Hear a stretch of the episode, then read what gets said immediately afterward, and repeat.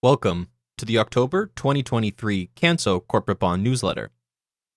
It was a cruel summer in the bond market as interest rates climbed swiftly higher. Yields across both Canadian and US government curves jumped, hitting levels not seen since 2007. Increases were most pronounced at the long end, with 30 year yields rising 72 basis points in Canada and 84 basis points in the US, sending long bond prices down over 10%. Rate volatility continues to be a thorn in bond investors' sides, with many fixed income portfolio managers navigating dangerous and uncharted markets they have never seen before. The steep rise in the third quarter threatens bond markets with their third consecutive year of annual declines. Rates back to 2007 levels have us reminiscing about how times have changed. In 2007, Apple released their very first iPhone at 499 US dollars. This September, we were introduced to version 15, which retails for as low as 799 US dollars. That's a 3% annual increase before hedonistic adjustments for those keeping inflation score at home. Also in 2007, the US Treasury supported three AAA credit ratings.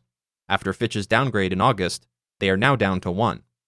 And finally, in 2007, Taylor Swift had only one studio album to her resume and was a resident on the country music charts, but no indication whether she was an NFL fan at that point.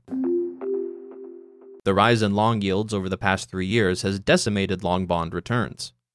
The iShares 20 year Treasury Bond ETF, which trades under the ticker TLT, experienced a 50% drawdown in price from its high point on August 4, 2020, to its low point on October 6, 2023. In equity markets, investors generally accept volatility and drawdowns as the price of admission. The fact that a portfolio of bonds, all issued by the US government, is down 50% in price has no doubt caught many investors off guard. Following its 50% drawdown, TLT is trading well below its price from a decade ago. When factoring in distributions, the iShares.com website indicates $10,000 invested on October 17, 2013, would have grown to $10,127 over the following 10 years. To highlight just how far rate rises have taken us over the past two years, we dig into the FTSE Short Corporate. At the end of 2021, there were 398 bonds in the FTSE Short Corporate Index. Of this total, the vast majority traded at all in yields between 1 to 3%. There were only 9 bonds priced at yields above 3%, and only 2 above 4%. Fast forward to September 30th, 2023, and investors are increasingly compensated for holding short term, high grade corporate bonds. Significant rises in government rates may have made the last two years miserable for bond investors, but looking forward, prospective returns are attractive. There are now 483 bond issues in the short FTSE corporate index, all of which are priced to offer yields higher than 5%. Furthermore, 23 are priced at yields above 7%. But warning, you better do your credit work on these investors are finally receiving decent compensation in the short end of the investment grade universe. High quality bond yields are also increasingly attractive relative to the more speculative high yield market. At just over 9%, the all in yield of the ICE Bank of America US High Yield Index has captured the attention of yield starved investors. In absolute terms, this may seem appealing coming off all time low yields, but relative to the yield of short term investment grade corporates, it leaves a lot to be desired.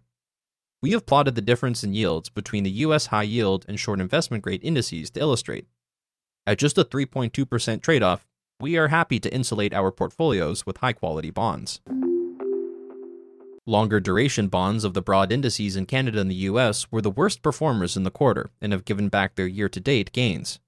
Not far behind these laggards were the investment grade indices that suffered a similar duration fate. Cautious credit spread tightening and higher running yields only modestly helped offset price declines due to rising rates. The investment grade bond indices in both countries remain only slightly positive on a year to date basis. Further yield increases to close out the year would mean unprecedented third straight annual declines for these markets. Despite the rise in rates, not all bond markets were negative on the quarter. High yield and leveraged loan credit spreads continue to outperform on a year to date basis, these markets have warded off defaults and dodged concerns of a not so soft landing. Their short duration and, in the case of levered loans, their rising coupon payments have led these indices higher. Equity markets gave back some of their first half gains, but overall remained strong performers over the first three quarters of the year. In contrast to the volatility in government rates, corporate credit spreads have remained relatively stable. Canadian investment grade spreads were 171 basis points to end the quarter, and US spreads were 127 basis points, representing 4 and 7 basis point tightening, respectively, over the period. Spreads in the US retraced their tights this year in both July and September and continued to be firmly inside of the historical average of 147 basis points. In Canada, the February tights remain elusive, and spreads continue to represent reasonable value. High yield spreads were also well behaved, tightening 9 basis points to end the quarter at a spread of 416. Spreads dropped below 400 basis points in both August and September and are well inside of the index series average. The lowest quality issues continue to outperform and fly in the face of tightening market conditions. We continue to believe that spreads aren't offering enough of a risk premium to compensate investors in what is the most speculative end of the credit market.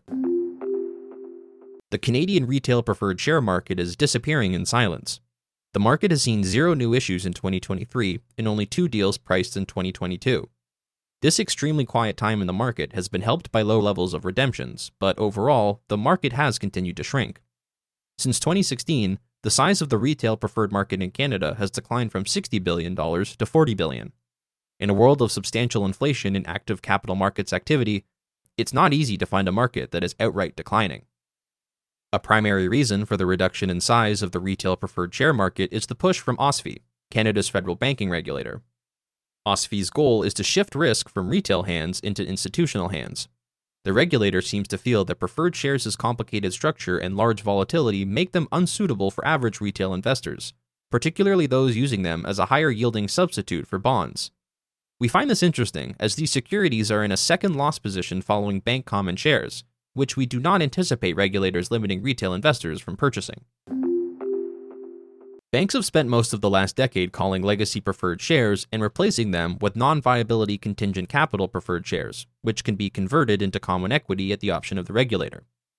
The introduction of limited recourse capital notes in 2020 further disincentivized banks from issuing retail preferred shares. LRCNs, as they're known, rank equally with preferred shares, but their interest payments are tax deductible, making them attractive for banks to issue. OSFI limited the amount of LRCNs that banks can issue, but will allow that amount to increase if banks have other institutionally issued equally ranking capital. As a result, Canadian banks have stopped issuing new preferred shares to retail investors and have shifted to institutional investors. Separately, the retail preferred share market is in decline due to the rise of hybrid bond issuance. Many pipeline, utility, and telecom issuers that have traditionally issued preferred shares have shifted to issuing hybrid bonds. Rating agencies view these bonds as part debt, part equity, helping borrowers keep leverage levels down and credit ratings high. Like LRCNs, these bonds also benefit from a large market size and the tax deductibility of interest payments. Although swapping dividend payments for interest payments is attractive from an issuer's perspective, taxable retail investors should be sad to see this market go. The eighth and tenth largest issuers in the Canadian corporate bond market announced significant transactions in the third quarter, Enbridge announced the 14 billion US dollar acquisition of three gas utilities from Dominion Energy, while TC Energy announced a 40% sale of its Columbia Gas and Columbia Gulf assets and its intention to split into two independent companies. The Enbridge acquisition is a bet on gas distribution and will expand the company's operations into Ohio, North Carolina, Utah, Idaho, and Wyoming. Enbridge plans to finance the deal with a mix of senior unsecured debt, hybrid debt, and common equity. The company raised 4.6 billion Canadian dollars of common equity in the days following the acquisition announcement and successfully tapped the bond market in the following weeks, raising 2 billion US dollars of hybrid bonds in the US and 1 billion Canadian dollars of hybrid bonds in Canada. The hybrid debt carries a triple B negative rating, two notches below its triple B plus senior unsecured rating and only one rung above junk status. The successful equity and hybrid offerings will help keep leverage at manageable levels and should ultimately help allay fears of a credit downgrade. TC Energy has been beleaguered by cost overruns at its Coastal GasLink project and stubbornly elevated leverage. As a result, rating agencies have been keeping a close eye on the company. In an effort to reduce debt, TC Energy announced the sale of a 40% equity interest in its Columbia Gas and Columbia Gulf transmission systems for 5.2 billion Canadian dollars. Uninspired by the sales price or the speed at which the company is reducing its debt load, DBRS downgraded the company to triple B high, while Moody's downgraded them to triple B flat. Shortly after the announced sale and downgrades, TC Energy announced its intention to split into two independent companies. One entity will focus on liquids pipelines, and the other on natural gas and energy solutions. This transaction, which is expected to occur in late 2024, will allow the separate companies to pursue their own growth, streamline the organizational structure, and, most importantly, target separate leverage levels.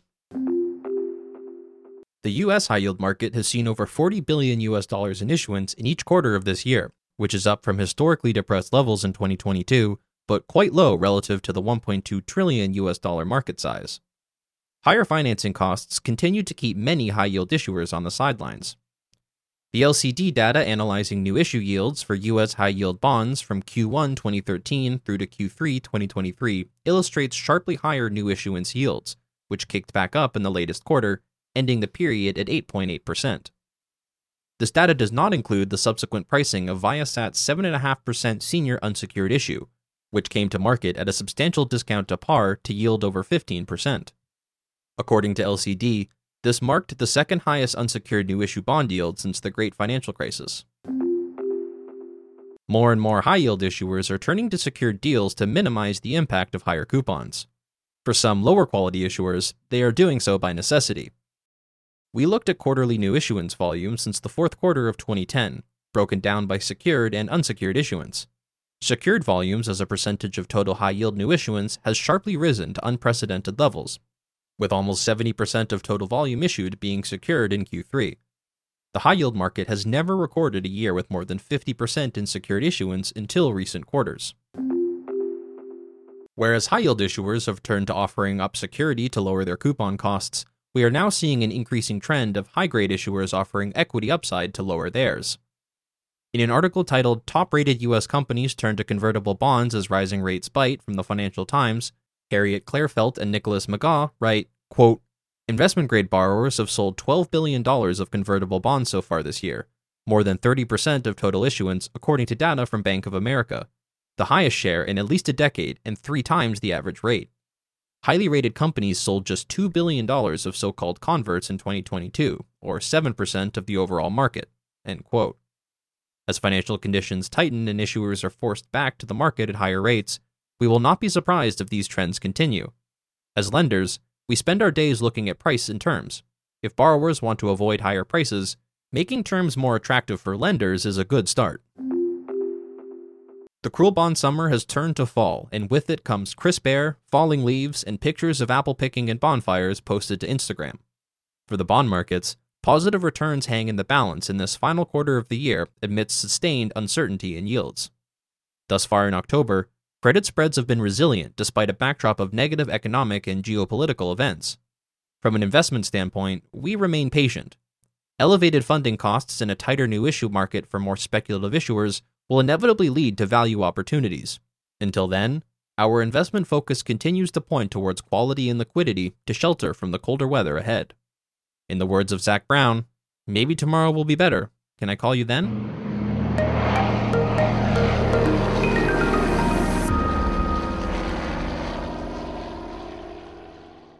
Thank you for listening to the October 2023 Canso Corporate Bond Newsletter. This publication has been prepared by Canso Investment Counsel Limited and has been prepared solely for information purposes. Information in this publication is not intended to constitute legal, tax, securities, or investment advice and is made available on an as is basis. Information in this presentation is subject to change without notice. Canso Investment Counsel Limited does not assume any duty to update any information herein. Certain information in this publication has been derived or obtained from sources believed to be trustworthy and or reliable. Canso Investment Counsel Limited does not assume responsibility for the accuracy, currency, reliability, or correctness of any such information. This document may contain forward looking statements. Statements concerning a fund's or entity's objectives, goals, strategies, intentions, plans, beliefs, expectations, and estimates in the business, operations, financial performance, and condition are forward looking statements. The words believe, expect, anticipate, estimate, intend, aims, may, will, would, and similar expressions, and the negative of such expressions, are intended to identify forward looking statements, although not all forward looking statements contain these identifying words. These forward looking statements are subject to various risks and uncertainties that could cause actual results to differ materially from current expectations. Viewers are cautioned not to place undue reliance on these forward looking statements. While Canso Investment Counsel Limited consider these risks and uncertainties to be reasonable based off of information currently available, they may prove to be incorrect. To read our source disclaimers, please refer to the Canso website.